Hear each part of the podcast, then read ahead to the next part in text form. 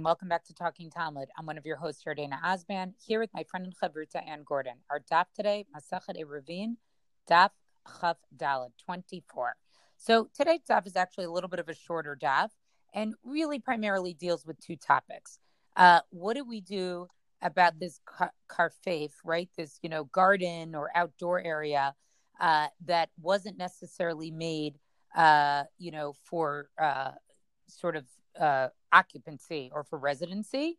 Um, and then they're going to talk about what I really liked at the end of the daf, and Anne's going to do this section, uh, really what looks like a very practical um, sort of halachic scenario uh, of the um, Fum Nahara, uh, where they try to fix that area to allow to permit people to carry there. Um, so I'm going to get started with our first section. Amar Rav Nachman, uh, Amar Shmuel. So Rav Nachman uh, said that Shmuel said, Karpev yoter mi time shalohu kaf ketzad hu osa. Right. So the whole thing that we've been learning about with this, you know, sort of in you know garden area or sort of this outdoor area is is that the reason why we will ultimately allow the permissibility to carry in it is that it was hukaf right? It was basically enclosed uh, for the purpose of residence. And so, what do you do if you have an area that is Yotermi Beit Satayim, right? It's bigger than the, you know, larger than the area that's uh, permitted. And not only that, it was also not Hukaf Dira. It wasn't really set apart uh, to be, uh, you know, an area of residence. Ketzad Huosa, what can a person do? Poretz Bo Pritza Yoterme Aser, right? So a person to basically make a breach that's in that fence, because remember, these were always areas that were fenced off anyways that's more than 10 amod, the godro umamido shel eser umutar. And then, so in other words, it basically takes away the original fence that was there and then fence it off and reduce the opening to only 10 amot, right? So therefore, what do you do? You basically make an entrance to this area.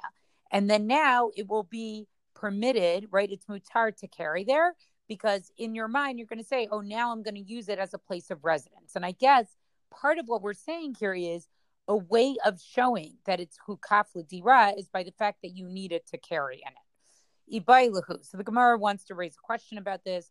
Paratz amar begadar ama, right? Uparatz ama ugadara.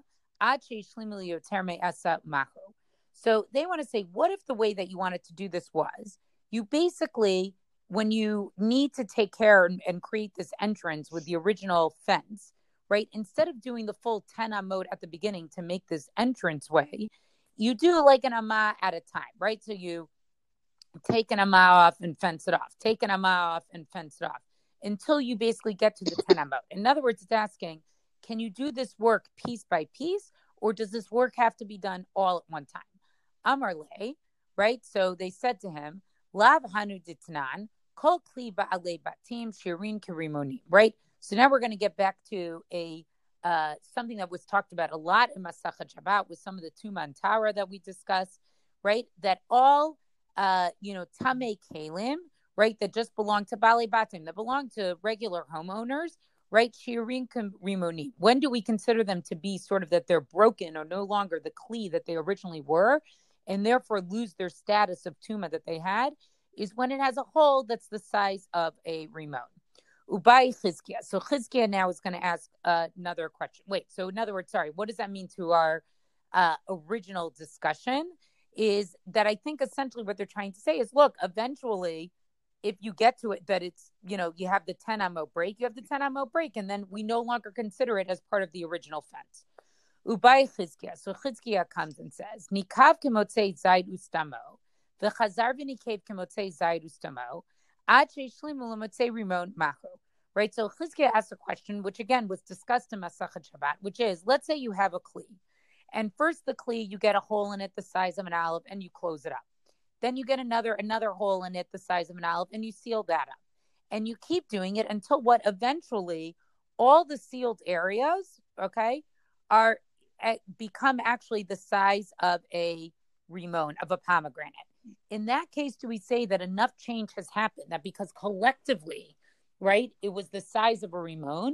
Do we say that in that case it can lose its tame status? The the the kli has been changed enough, damaged enough, transformed enough that it no longer holds its status of being tame.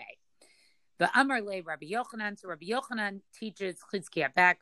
Rabbi Shanit Shanita Lanu Sandal Shanif Saka Achat Meoznav V'Tikna Tame Midrash. So now we get back to the famous sandal, which we also talked about in Masachet Shabbat, um, where he said the following: that let's say you have a sandal that became tameh, right, because of a zav, and one of its straps breaks, and a person repairs it, right? It still becomes, it's still, it's still tameh basically, um, and it still can render, and it's also tameh midrash. It can render other things tameh as well.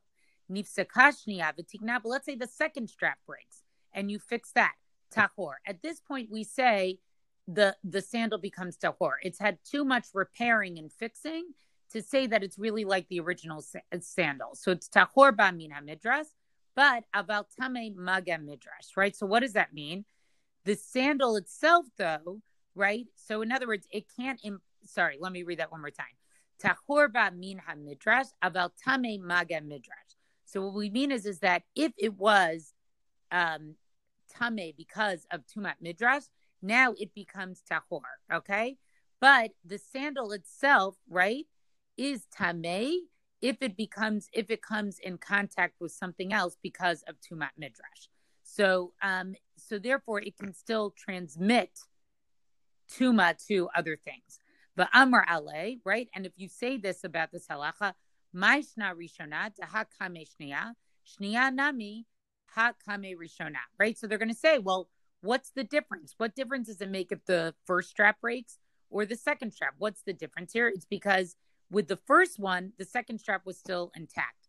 But with the second one breaks, the second strap, right?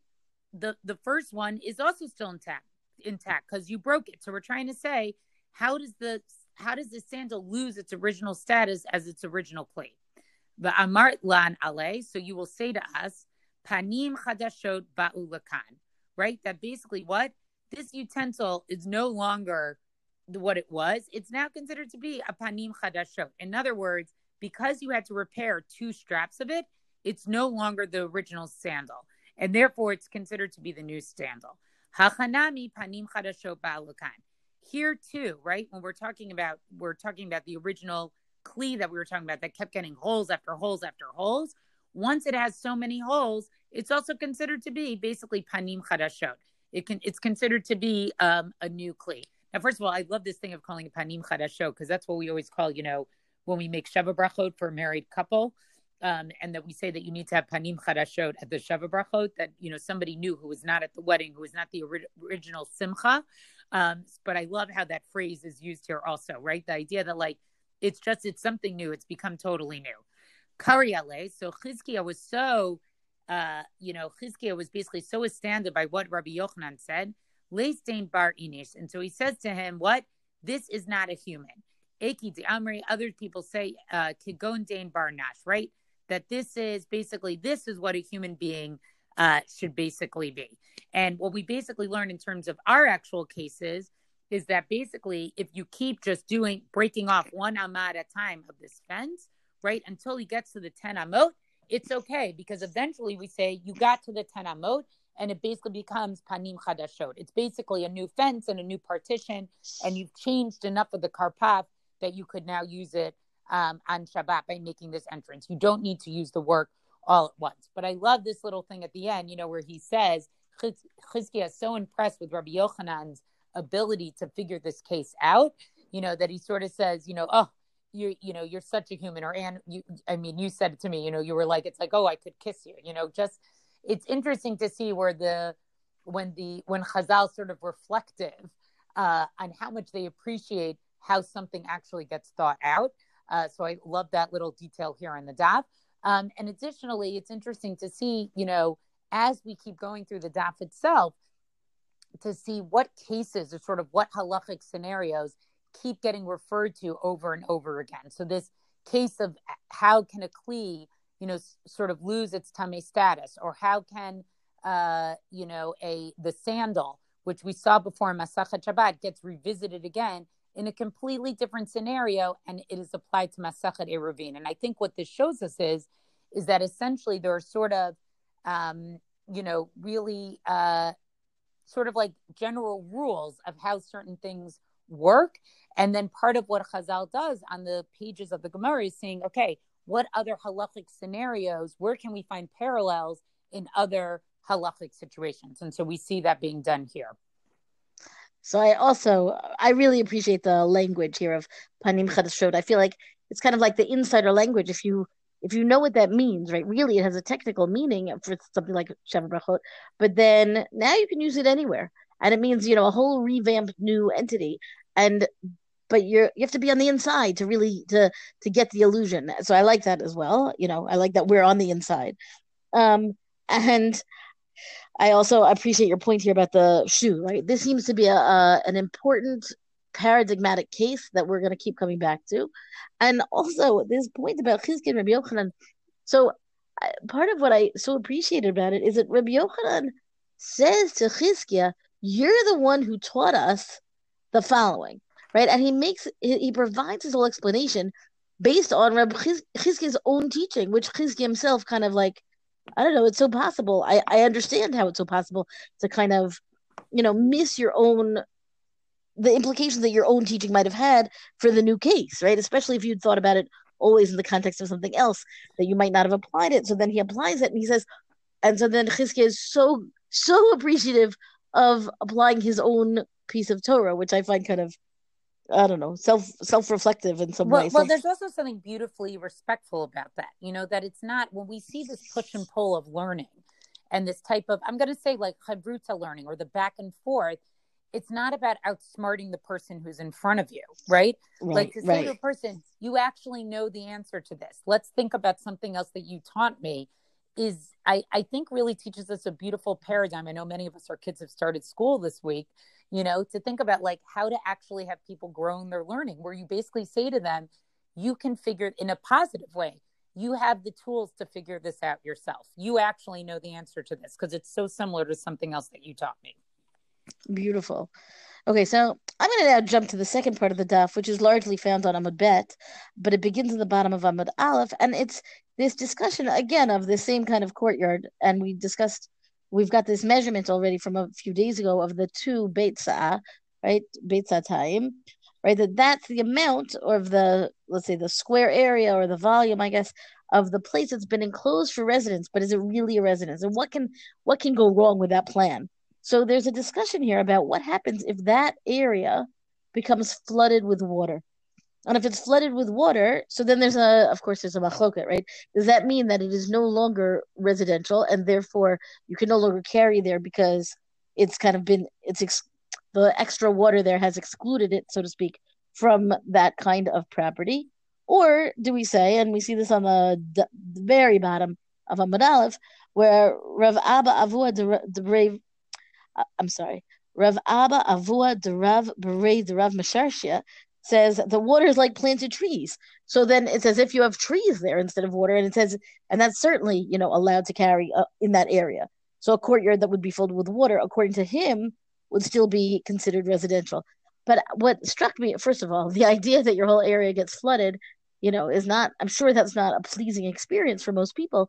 And then I'm reminded of this fact, and we discussed this some days ago that Bavel had a lot of water, that Babylonia had a lot of water. All these people are talking in Babylonia.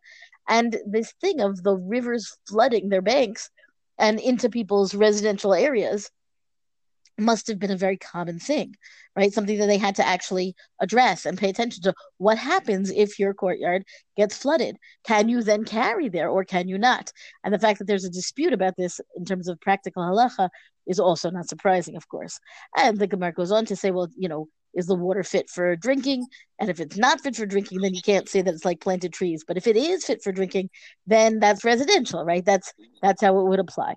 Um, so this brings us to this mention of this town of Pum Nahara that Yardena that you mentioned at the beginning, right? So the Gemara says as follows: Hahir achavad havai Pum Nahara, dachad gisa hava patiach lamata, v'chad gisa hava patiach l'shvil shel kramim. So this is a you know a very specific, uh, well, it's a specific place and it's a specific um, description of that specific place, right? So there's a yard in Pumnahara, and that yard was larger than two two Beit and it was not um, otherwise enclosed for the purpose of residence, right? So then you, what happens? One of the sides of this courtyard opens into an alleyway in the town, right? Shvil, uh, what does it?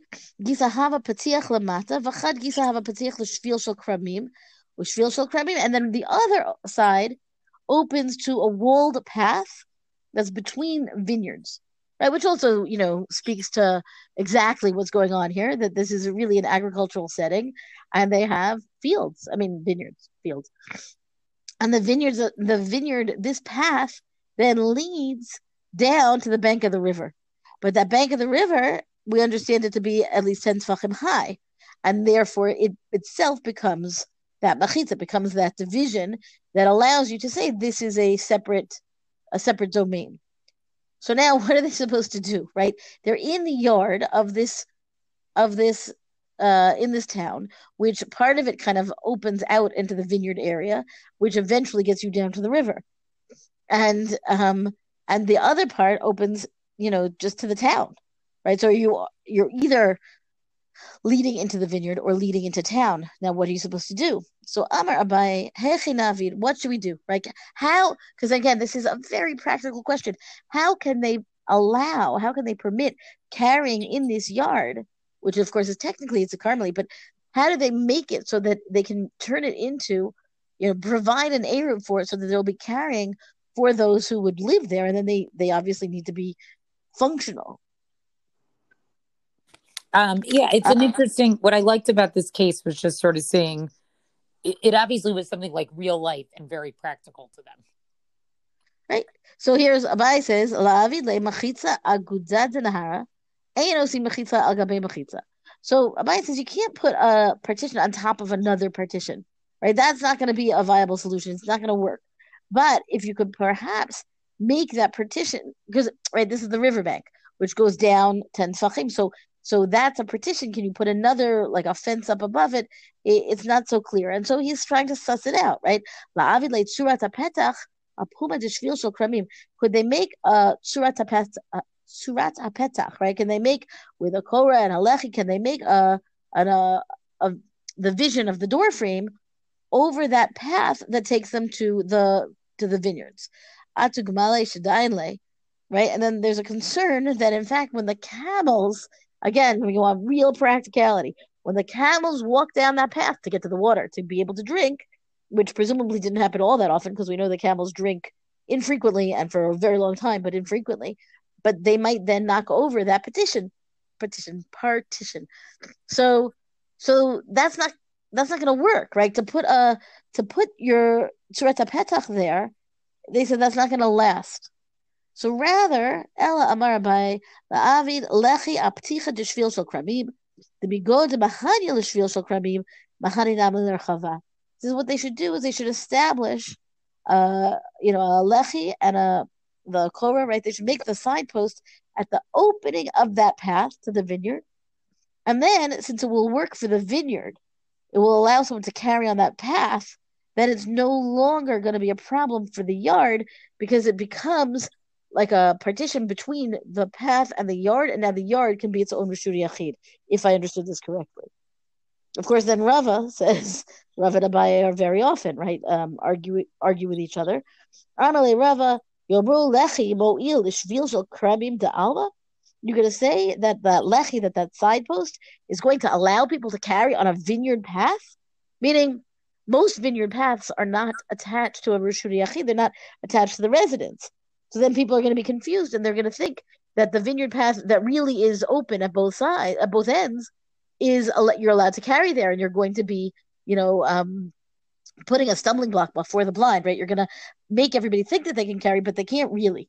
So Rava has a different solution. Elama Rava avdinen le'lechi lepticha demata demigod demahanya le'lechi lamata mahanya nami larchava.